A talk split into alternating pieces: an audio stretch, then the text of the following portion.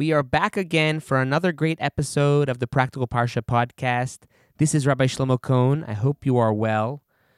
For this week, we're continuing with the story of the Exodus. We're right in the middle. Parshas Bo jumps us right into the story of the Jews leaving Mitzrayim. And before we begin, as always, if you have any questions or comments or would like to reach out just to say hello, sorry about that crackly voice, getting over a little bit of a cold. But if you'd like to reach out, see how I'm doing, introduce yourself, don't be shy, please feel free to send me email at rabbishlomokohn, K-O-H-N, @gmail.com. I'd love to hear from you. This week's Parsha is Parshas Bo. And as I mentioned before, the Parsha starts off with the 8th plague of locusts. Locusts devour the land of Egypt. Paro still refuses to let the Jewish people go. The 9th plague of darkness occurs in this week's Parsha. Paro still does not let the Jewish people go. Finally, Moshe Rabbeinu, Moses, warns Paro about the 10th plague, the 10th and final plague, that God will strike every firstborn in the land of Egypt. Paro refuses, and Moshe and Paro part ways. The Torah continues with the Jewish people receiving their first mitzvah of Rosh Chodesh. Additionally, the mitzvah to sacrifice a Pesach lamb, a Paschal lamb, a Karban Pesach is given to the Jewish nation, as well as the commandment for the Jewish people to take blood and to paint it over their doorpost so that God will pass over their houses during the plague of the firstborn. Thus, the name of Passover is known for our holiday. The Parsha continues with the Torah describing to us how Paro eventually surrenders and tells the Jewish people to leave Mitzrayim as soon as possible. The Torah describes to us the exodus from Mitzrayim, the Jewish people leaving, as well as telling to us how the Jews left Mitzrayim, the mitzvah to remember the exodus from Egypt, and finally, the mitzvah of tefillin and its connection to the exodus is given to the Jewish nation. The first idea I want to share with you today takes us to the 8th plague that God struck the Egyptians with, which was the plague of locusts. And the Torah tells us, "Vayala arba al kol haaretz Mitzrayim, vayonach b'chol gvul Mitzrayim, kaved moed lefanav lo yihaya kain arba kamayu v'achrav lo yihya kain." And the locusts came upon the entire land of Egypt, and they rested on the entire boundary of Egypt. It was very heavy. Before this, there were never as many locusts, and afterwards, there will never again be as much. And Rashi raises a question on this verse, because the Torah is telling us here that there will never again be locusts like this in the land of Egypt. And when the Torah says something, it's true. It's God's word. It has to be true. To make a declaration like that, Rashi raises a question that it's brought down in the book of Yoel, that there was a strong plague of locusts that struck the land of Egypt. And he questions that if we know from the book of Yoel that there was a plague later on Egypt with locusts, how do we reconcile this with the pasuk, with the verse that says there will never be like this, a plague of intensity of locusts like there has been during the 10 plagues? And Rashi gives one answer over there. He says that during the time of Yoel, there were more locusts in number, but there were many different types. But over here, the plague that happened in the Torah was one type of locusts, and there was never again, there never will be again, a plague of one type of locusts invading the land of Egypt to this extent. The Chassam Sofer, he explains the question a little bit differently. He says that although it is true that in the times of Yoel, the prophet Yoel, in the book of Yoel, there were more locusts in number than during the plague of Egypt, during when the Jews left the land of Mitzrayim in the Torah, in this week's Parsha, he says that the actual destruction that the locusts created, what they were able to do in this week's Parsha, in Parshas Bo, was much more devastating and much more severe than the greater number of locusts that attack the land of Egypt later during the times of Yoel, the prophet Yoel, in the book of Yoel. So although there were more in number, the actual destruction is what the pasuk's referring to, that the locusts that came now, the locusts that were invading during the 8th plague that happened to the land of Mitzrayim, they devastated the land to a degree that was never seen and never will be seen.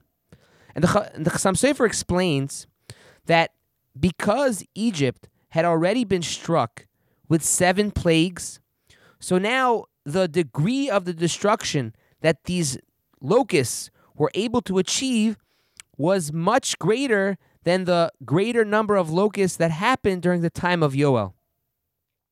He explains that even though in later times the locusts ate more, they devoured more, but the actual depth of the destruction now during the 10 plagues was much more because of all the previous damage that had been done. And really the lesson that the Chassam Sofer is bringing out for us is that, many times we see people, we meet people, and they're in pain. Something's bothering them. And when you maybe get into a conversation, you talk, you get to the crux of the issue, it seems that what's bothering them is very minute, maybe unimportant, something not such a big deal. And we look at it and say, why are you getting so worked up? Why do you seem like you're suffering so much from something that seems so minute and something so unimportant? And the answer to this is that for us, something might seem unimportant, might seem minute, but to this person, this small trouble that they had could be the straw that broke the camel's back. It could be the situation of suffering that they're in, this quote-unquote tragedy or this misfortune that happened to them that we view as something which is small, which is nothing, which is unimportant, to them is the whole world. And to really just bring this into perspective for myself, in my position a lot of times I deal with a lot of different people, and a lot of people are pet owners. I am not a pet owner. I like dogs, but I don't have any dogs. Thank God I have 6 children to take care of. It's more than enough for me.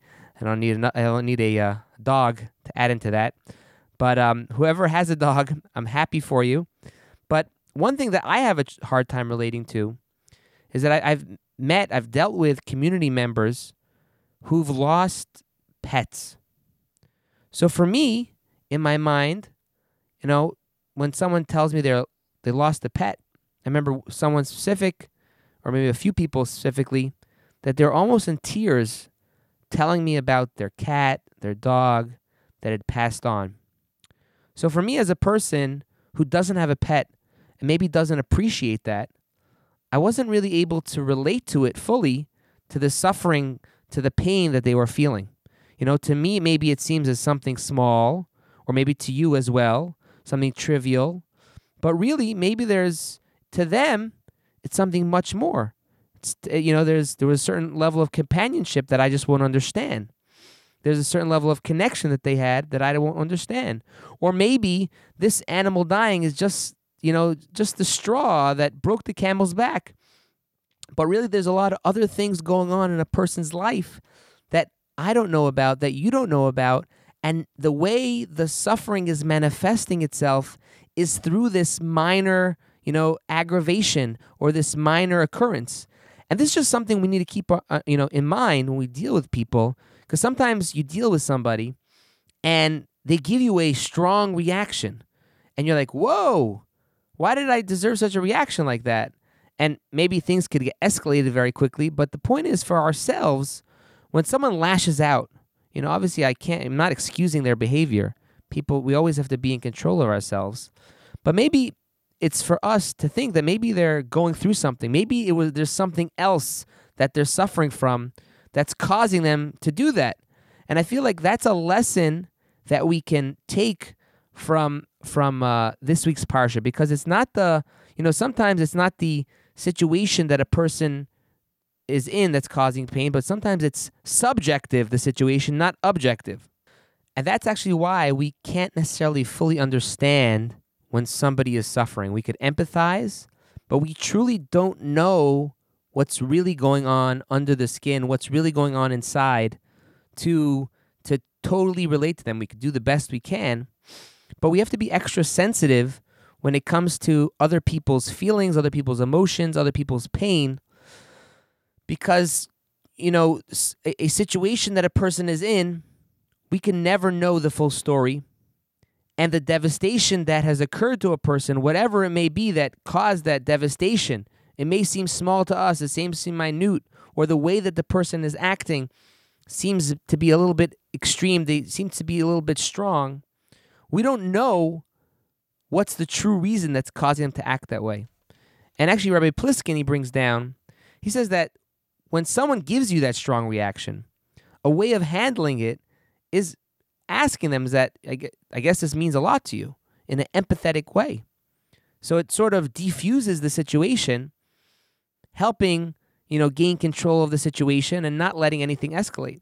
But what the lesson I want to take out from this thought in the parsha of the Chassam Sofer is that just like the destruction of the locusts was the most destruction that ever happened to Egypt, because it was subjective to the people that were there at that time, to the people who saw it.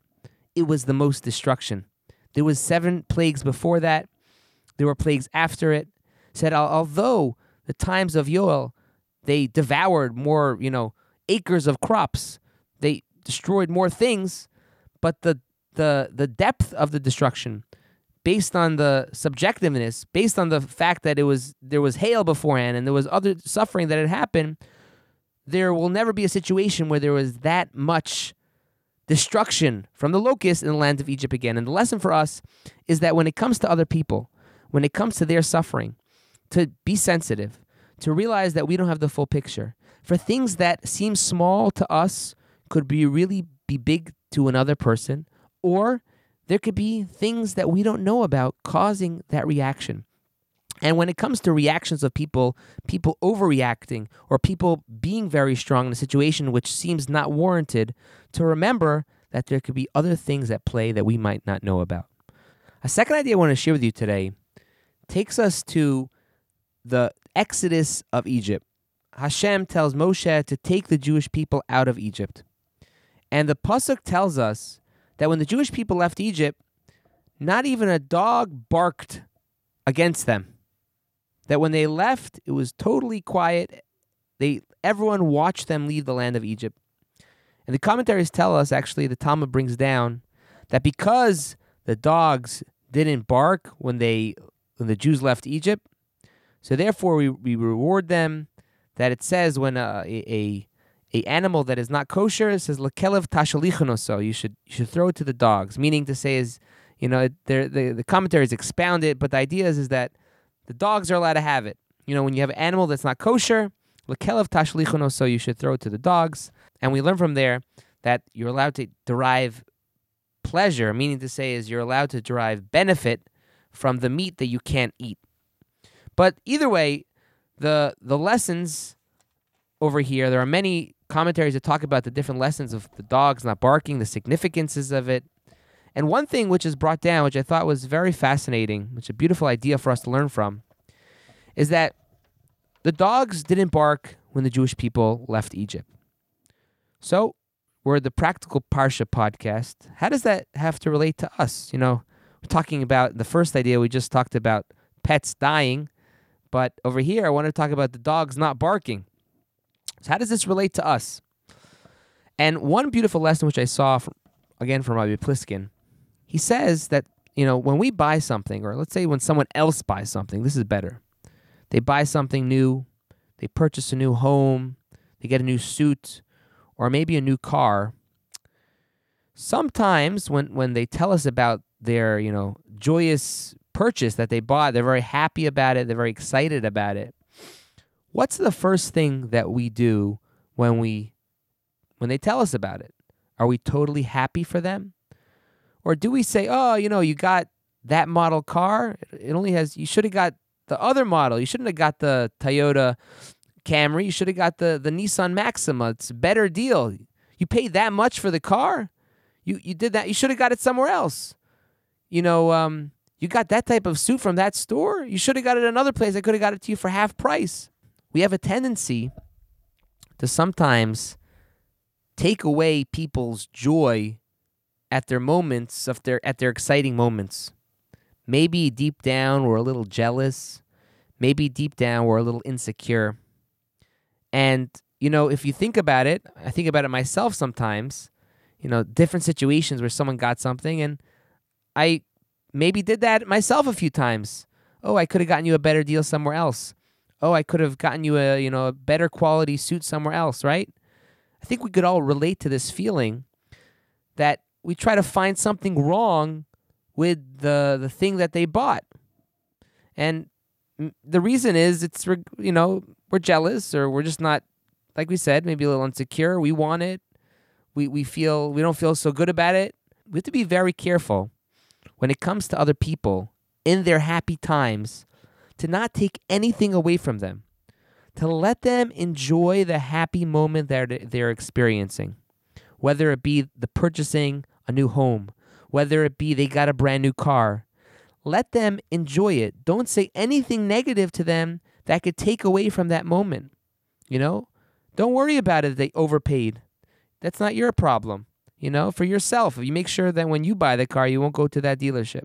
But for ourselves, when it comes to someone else's happy occasion, to let them enjoy the moment. And that's why the dogs get praised, because they also got a reward because they didn't take away from the Jewish people's moment. The Jewish people were going out of Egypt. They were in total exhilaration.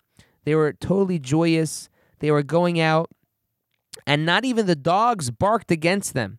The dogs didn't take away from their moment, didn't take away from their excitement, and let them leave Egypt.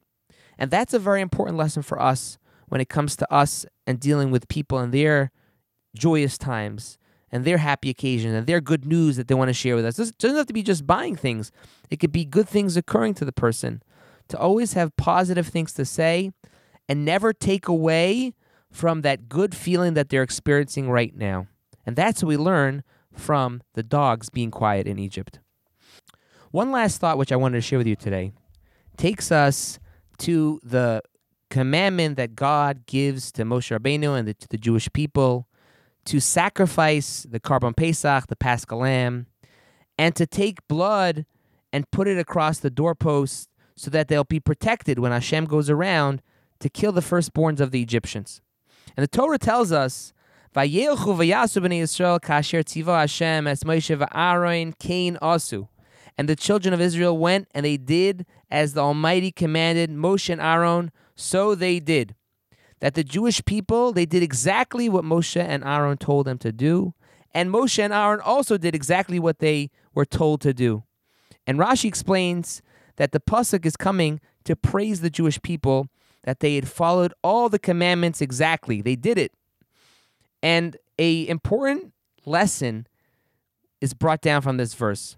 It's aside from the Torah just telling us the commandments that God gave to the Jewish people, it tells us that they did the commandments. They fulfilled it, which is a very important aspect of this whole storyline.